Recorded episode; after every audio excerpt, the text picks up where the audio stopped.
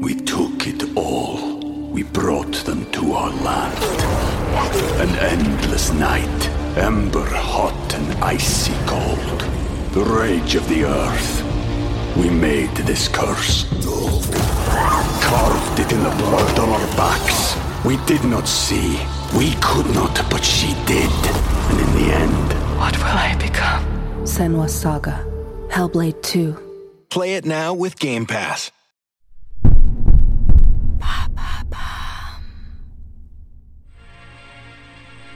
Dans une époque où l'on ne croit déjà plus à la magie noire, elle est la dernière condamnée à mort pour sorcellerie en Europe.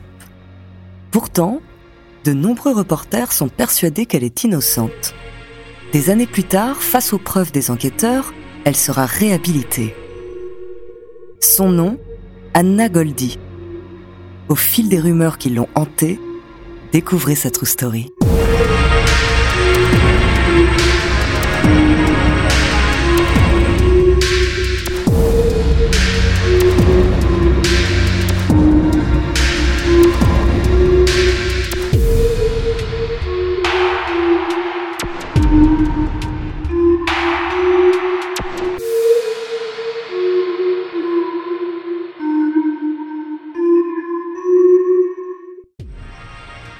Bonjour, ici Andrea, bienvenue dans True Story, je suis très heureuse de vous retrouver pour vous raconter cette histoire. C'est l'histoire d'une sorcière, donc ça fait un petit peu peur, il y a plein de choses un peu surnaturelles qui arrivent, et on ne sait pas si, effectivement, elles ont vraiment existé. Peut-être une réponse à la fin de cet épisode. Merci Fabienne de nous avoir suggéré cette histoire, et attention, cet épisode s'adresse à un public averti, certains propos pourraient heurter la sensibilité des plus jeunes, et des personnes fragiles. Anna Göldi est née le 24 octobre 1734 à Sennwald, en Suisse alémanique. Elle grandit dans une famille pauvre. Sa jeunesse est peu documentée et il est difficile de trouver des archives nous racontant l'enfant qu'elle était. À 15 ans, Anna est femme de ménage. Elle mène une vie de misère dans un presbytère du canton de Saint-Gall. Puis, elle travaille quelques années pour un patron à Molis. À l'âge de 30 ans, Anna tombe enceinte. Juste avant la naissance, le père quitte le domicile et pendant sa première nuit, l'enfant meurt d'étouffement. Face à ces événements douteux, Anna est tout de suite accusée de l'avoir tué. Chassée de chez elle, elle fuit direction le canton de Glaris. Là, elle sera soupçonnée une deuxième fois d'infanticide. Alors qu'elle entretient une relation non officialisée avec le fils de son employeur, elle tombe enceinte, mais l'enfant ne restera pas longtemps en vie et ses conditions de mort restent inconnues.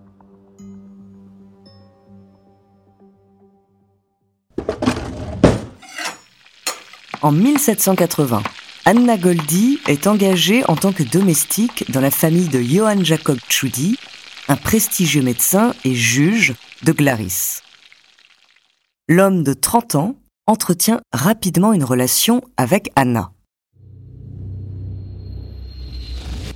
Dans l'année suivante, des choses étranges se passent au domaine des Tschudi. Des aiguilles auraient été retrouvées à plusieurs reprises dans le bol de lait d'Anne Miggeli, 8 ans, l'une des filles de Johan. Face à son passé mystérieux, la gouvernante est soupçonnée, puis renvoyée. Après ça, la fillette tombe gravement malade et est prise de drôles de symptômes. Elle souffre de convulsions, de fièvre, de délire et de toux. Quasiment tous les jours, elle vomit des glaires mêlées à du sang avec une centaine d'aiguilles en tout. Suite à ces crises, elle devient sourde et muette. Peu à peu, les muscles de sa jambe gauche se tétanisent et son pied est paralysé. Les symptômes de la petite étant inexpliqués, Anna ayant été déjà soupçonnée d'infanticide dans de mystérieuses conditions, un procès pour sorcellerie contre l'ancienne gouvernante est mené.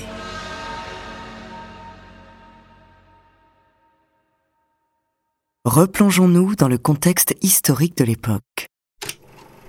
Au Moyen-Âge, quand il fallait justifier une catastrophe ou une épidémie, on trouvait comme coupables des personnes soi-disant dotées de magie noire ou ayant conclu un pacte avec le diable. Alors, les sorcières étaient torturées, puis brûlées. Jusqu'au XVIe siècle, c'est l'Église qui mène les procès pour sorcellerie. Ensuite, l'État laïque y prend part et accuse de nombreuses personnes et actes de sorcellerie pour étendre son territoire et assurer leur discipline. En Europe, du XVe au XVIIIe siècle, entre 30 000 et 60 000 sorcières auraient été brûlées, dont 6 000 en Suisse. Le 25 janvier 1782, un mandat d'arrêt contre celle qui a commis l'acte incroyable d'apporter une quantité d'épingles et autres choses par des moyens secrets et presque incompréhensibles contre une enfant innocente de 8 ans, est lancé. Anna Göldi y est alors décrite comme ayant environ 40 ans, stature large et grande, à l'allure épanouie et rougeaude, des cheveux et des sourcils noirs, avec des yeux gris un peu malsains. Anna est retrouvée au bout d'un mois, puis jetée en prison.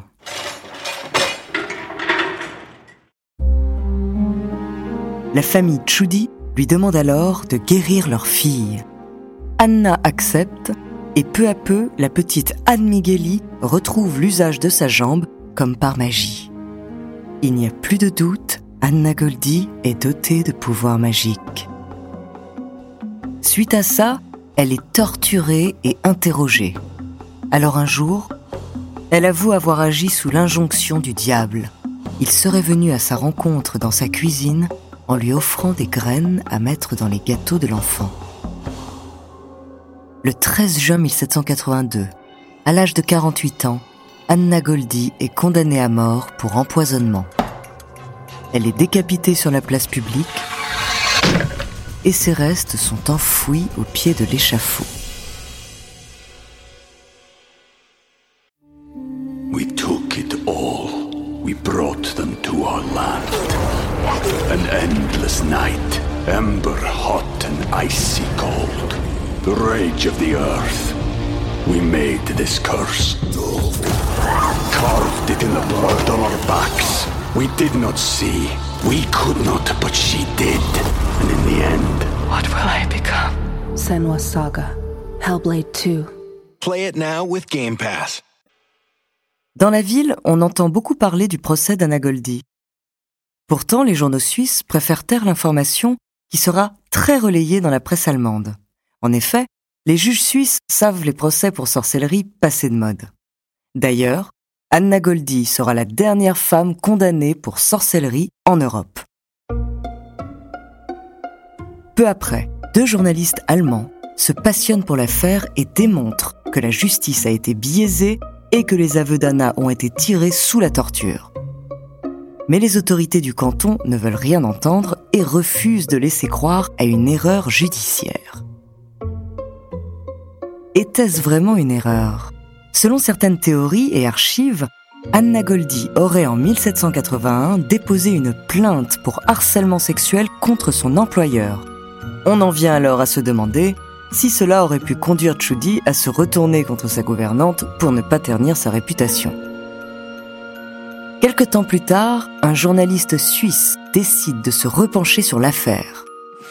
En 2006, il retrouve l'un des carnets de voyage d'un de ses prédécesseurs, reporter. Alors il découvre la source de ces derniers. Les informations leur étaient transmises par le greffier du procès, qui était entre autres un adversaire à la peine de mort. Suite à l'enquête et aux preuves amenées par le journaliste Walter Hauser, les instances décident de réexaminer le cas.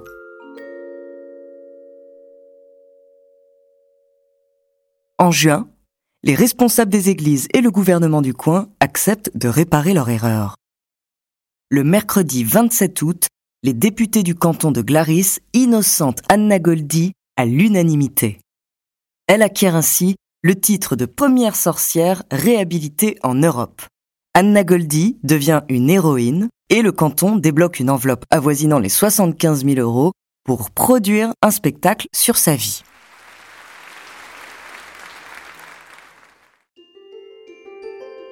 Depuis, de nombreuses recherches ont été menées sur la dernière sorcière d'Europe.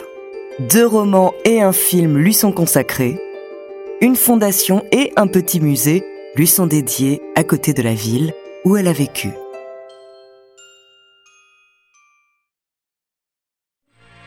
Merci d'avoir écouté cet épisode de True Story. La semaine prochaine, je vous parlerai d'une équipe de sportifs qui a marqué l'histoire des Jeux Olympiques et de leur pays. Je n'en dis pas plus, mais vous les connaissez sans doute. En attendant, n'hésitez pas à nous faire part d'histoires que vous aimeriez entendre. Nous nous ferons un plaisir de les découvrir. Vous pouvez retrouver tous nos épisodes sur Podinstall, Apple, Spotify, Castbox, Deezer, Cybelle et Magellan. À la semaine prochaine.